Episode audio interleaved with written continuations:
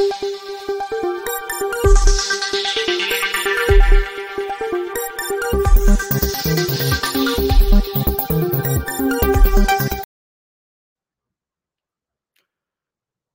राम।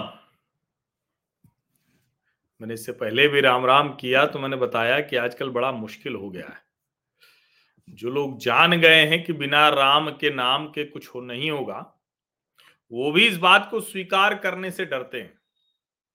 और इसीलिए मैं अब आपको बताने जा रहा हूँ कि ए के अंटनी की बात क्यों नहीं सुन रहे हैं राहुल गांधी। तो पहले तो ये जानना ज़रूरी है कि ए के अंटनी ने कहा क्या है। ए के एंटनी देश के पूर्व रक्षा मंत्री, कांग्रेस पार्टी के बहुत बड़े नेता और सोनिया गांधी जी के अति विश्वस्त। वो कांग्रेस पार्टी के एक कार्यक्रम में थे। कार्यक्रम था केरल के तिरुवनंतपुरम में। अब आप जानते ही हैं कि केरल में कम्युनिस्ट और कांग्रेस यही एक दूसरे से आमने सामने लड़ते हैं यूडीएफ और एलडीएफ अब वहाँ पर ए के एंटनी साहब बोल रहे थे और उन्होंने क्या कहा? ये मैं खबर पढ़ता हूँ एक तिरुवनंतपुरम डेटलाइन से है। Top Congress leader A K Antony has said the strategy to defeat the BJP and PM Narendra Modi in 2024 should not include just minorities and that Hindus need to be appealed to as well. कमाल की बात है। कि देश के पूर्व रक्षा मंत्री को दोबारा यही बात कहनी पड़ रही वो कह रहे हैं कि it's not just minorities that you require the majority are Hindus Congress के स्थापना दिवस के कार्यक्रम में वो बोल रहे थे। अब आप वो बड़ी अच्छी बात बोलते हैं, क्या कह रहे हैं? Here Muslim can go to mosque Christian can go to churches but when Hindu friends go to a temple और applied tilak it's labelled as soft Hindutva बहुत बड़ी बात है कि एंटनी साहब ने कह दी है। दरअसल वो बात वो कह रहे हैं, जिस बात को हम जैसे लोग लगातार कहते आ रहे हैं कि इस देश में हिंदू अगर हिंदू की तरह रहता है तो वो सांप्रदायिकता और अगर मुसलमान मुसलमान जैसा रहे और हिंदू को हिंदू जैसा होने से रोकते तो ये सेकुलरिज्म ईसाई ईसाई की तरह रहे, लेकिन हिंदू के हिंदू होने पर ऐतराज करे तो वो सेकुलरिज्म और इसीलिए मैं कहता हूँ कि ये फ्रॉड सेकुलरिज्म है। उसी फ्रॉड सेकुलरिज्म को आज ए के एंटनी साहब ने फिर से चिन्हित किया है।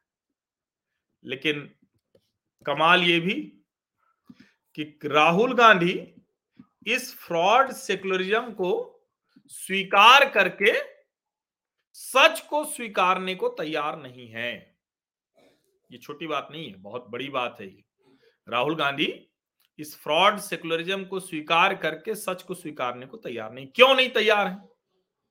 क्योंकि राहुल गांधी की मानसिकता ऐसी है। राहुल गांधी का विचार ऐसा है, उनकी विचारधारा ऐसी है। जो 2007 में उनके मुँह से निकलता है कि अगर गांधी परिवार का कोई होता तो बाबरी मस्जिद नहीं ढहाई जाती। जिसको लेकर कांग्रेस पार्टी के नेता पूरी ताकत से सुप्रीम कोर्ट तक लगे रहे दिग्गज वकील जो उस वक्त के थे कि किसी भी तरह से राम जन्मभूमि पर निर्णय नहीं आए। कम्युनिस्टों के साथ मिलकर अब कम्युनिस्ट तो कहते हैं कि हम धर्म और मानते नहीं, लेकिन वो भी मुस्लिम अपीजमेंट करते हैं, मुस्लिमों का तुष्टिकरण करते हैं। और हिंदू अगर अपनी सामान्य बात कहेगा, जिसको ए के एंटनी साहब ने कहा, और मुझे लगता है कि इसको रिकॉर्ड में दर्ज होना चाहिए, बारंबार बोला जाना चाहिए कि हिंदू सामान्य काम करे। मान लीजिए तिलक तिलक लगा ले, टीका लगा ले तो कहेंगे कि अरे, ये तो एकदम फासिस्ट हो रहा है, सांप्रदायिक हो रहा है। फांसीवादी है, संघी है, भाजपाई है। और मैं तो कहता हूँ, किसी नेता को छोड़िए, किसी न्यूज़ रूम में अगर कोई टीका लगा के चला जाए ना, तब तो जो संपादक जी लोग हैं, वो एकदम चिढ़ जाएँगे। अरे, ये क्या मतलब हुआ?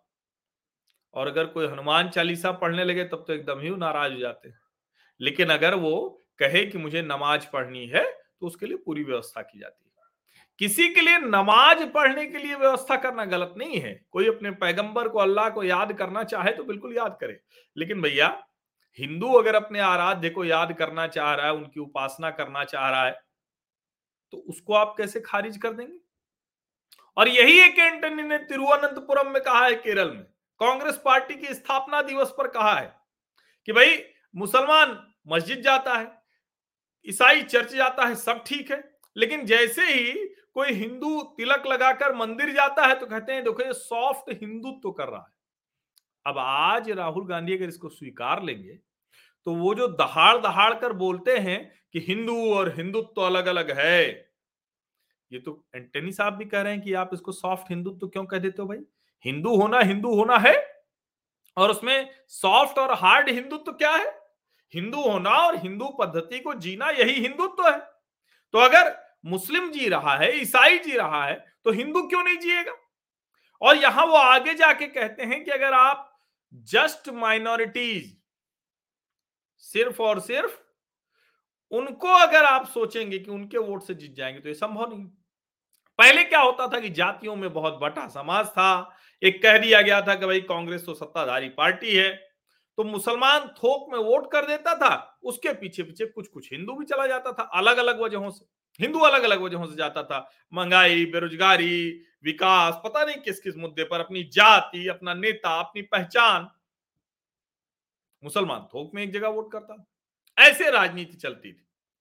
भारतीय जनता पार्टी ने और उसमें राष्ट्रीय स्वयंसेवक संघ की बड़ी भूमिका है कि उन्होंने बार बार इस बात को कहा और वो आज भी कहते हैं कि हम कोई मुसलमानों के विरुद्ध या किसी के विरुद्ध नहीं है, लेकिन हम हिंदुओं का संगठन है क्योंकि हिंदू को संगठित होना चाहिए।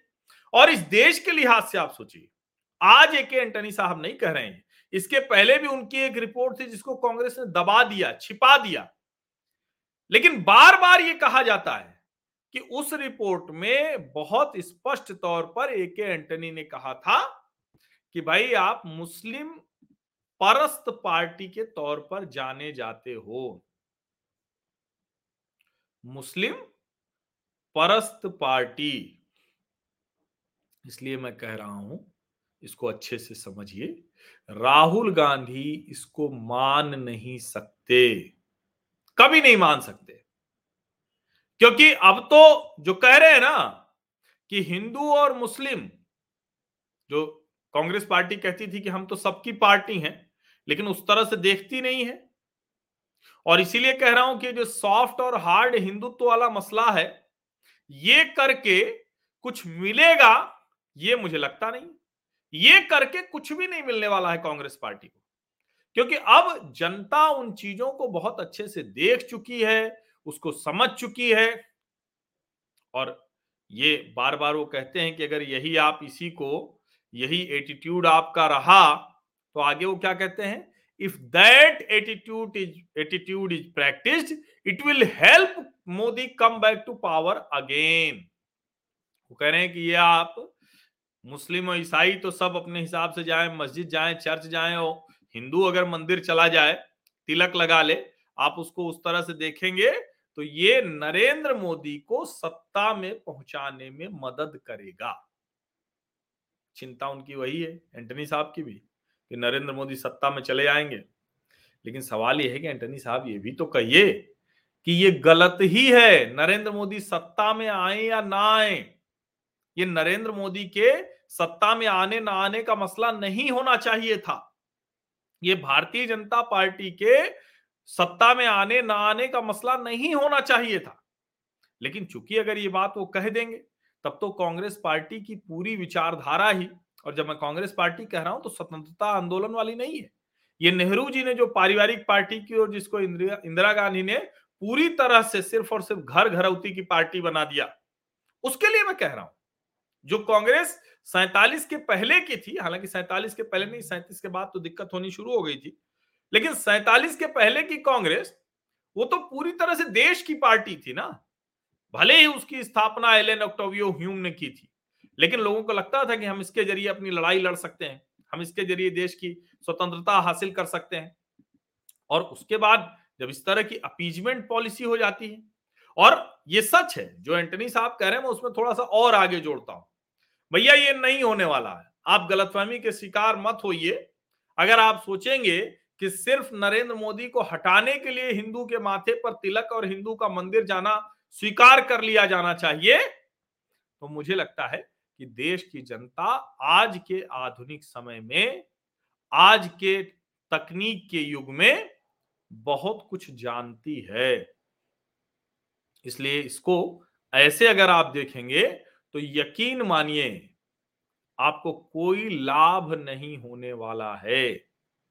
यकीन मानिए, इससे किसी भी तरह आप नरेंद्र मोदी को हटाने की स्थिति में नहीं आ पाएँगे। इसलिए कि वो जान रहे हैं कि आप दरअसल आपकी वो मंशा नहीं है। आप उसको स्वाभाविक तौर पर नहीं देखते।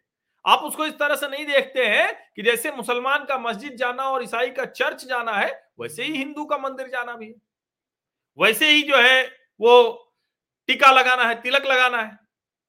ये महत्वपूर्ण बात उन्होंने कही है, लेकिन राहुल गांधी भला इसको क्यों स्वीकार करेंगे? क्योंकि स्वीकार करेंगे तो जो इतने सालों से सोनिया जी और राहुल जी कह रहे हैं, कर रहे हैं, वो पूरी तरह से गलत साबित हो जाएगा। तो अच्छा है कि वो छह डिग्री, पाँच डिग्री में कैसे टी शर्ट में रह रहे हैं, इसी पर चर्चा चलाएँ।